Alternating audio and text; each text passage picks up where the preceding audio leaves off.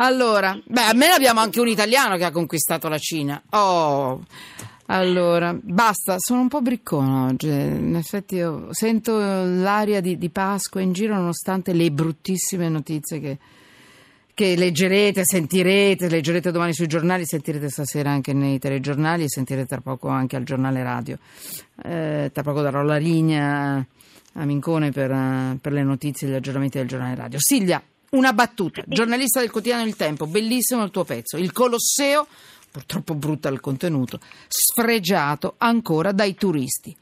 In questo caso è stato un equadoregno e, e poi e, e, ha scritto il nome della figlia, pensate che romantico, sul monumento e della moglie, sì scusa è vero, cioè, ha fatto un papiro. Sporca, eh? Eh, è solo l'ultimo di una lunga serie di casi e devo dire che ieri si è tuffato nudo nella fontana di Trevi a Roma un signore, eh, però era italiano, in ogni caso è in viaggio di piacere, nudo. Fontana di Trevi. Senti, dimmi tutto, perché siamo in, in, appunto, come dicevo, sento nell'aria un po' di, di, atmosfera di Pasqua, sento nell'aria un po' di vacanza, molti viaggeranno, le, le cifre fanno paura, quelli che si muoveranno e vengono magari a volte dall'estero, non solo dall'estero, ce li produciamo anche in casa questi signori, a deturpare, rovinare, scalfiggere i nostri monumenti. Dimmi.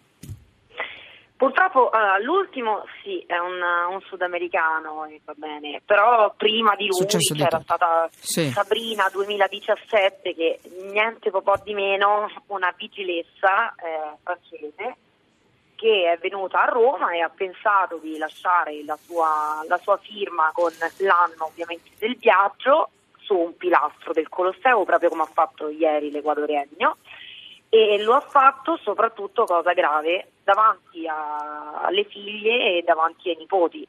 Quindi insomma un buon insegnamento, tanto brava, per... Brava. Ecco, ecco. Poi... E tra l'altro insomma i, gli episodi sono veramente tanti, no? Perché appunto io nel pezzo ho ricordato un episodio un pochino più datato, perché parliamo di tre anni fa, però faceva specie che a scrivere fosse un bambino di 12 anni, un ragazzino, davanti al padre che quasi insomma lo proteggeva, no?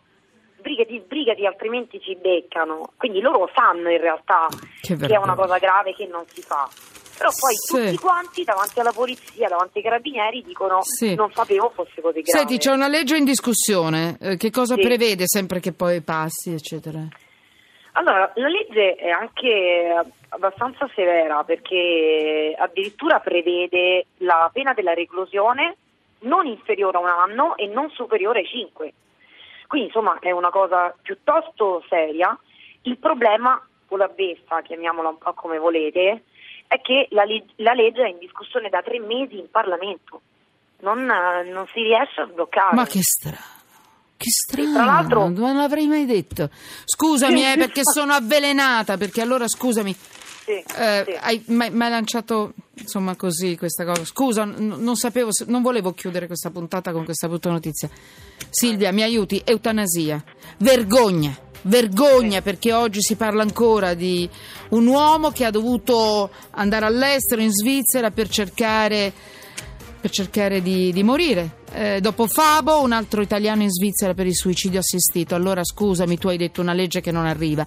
Io vi ricordo che sono sei in tutto le proposte di legge in materia di eutanasia, e poi c'è anche il testamento biologico, un'altra cosa, ma che, che convive, che costituiscono il testo unificato al vaglio alla Camera sono mesi, mesi e mesi e non arriva. Scusate, allora io sapete cosa vi dico? Vi faccio gli auguri.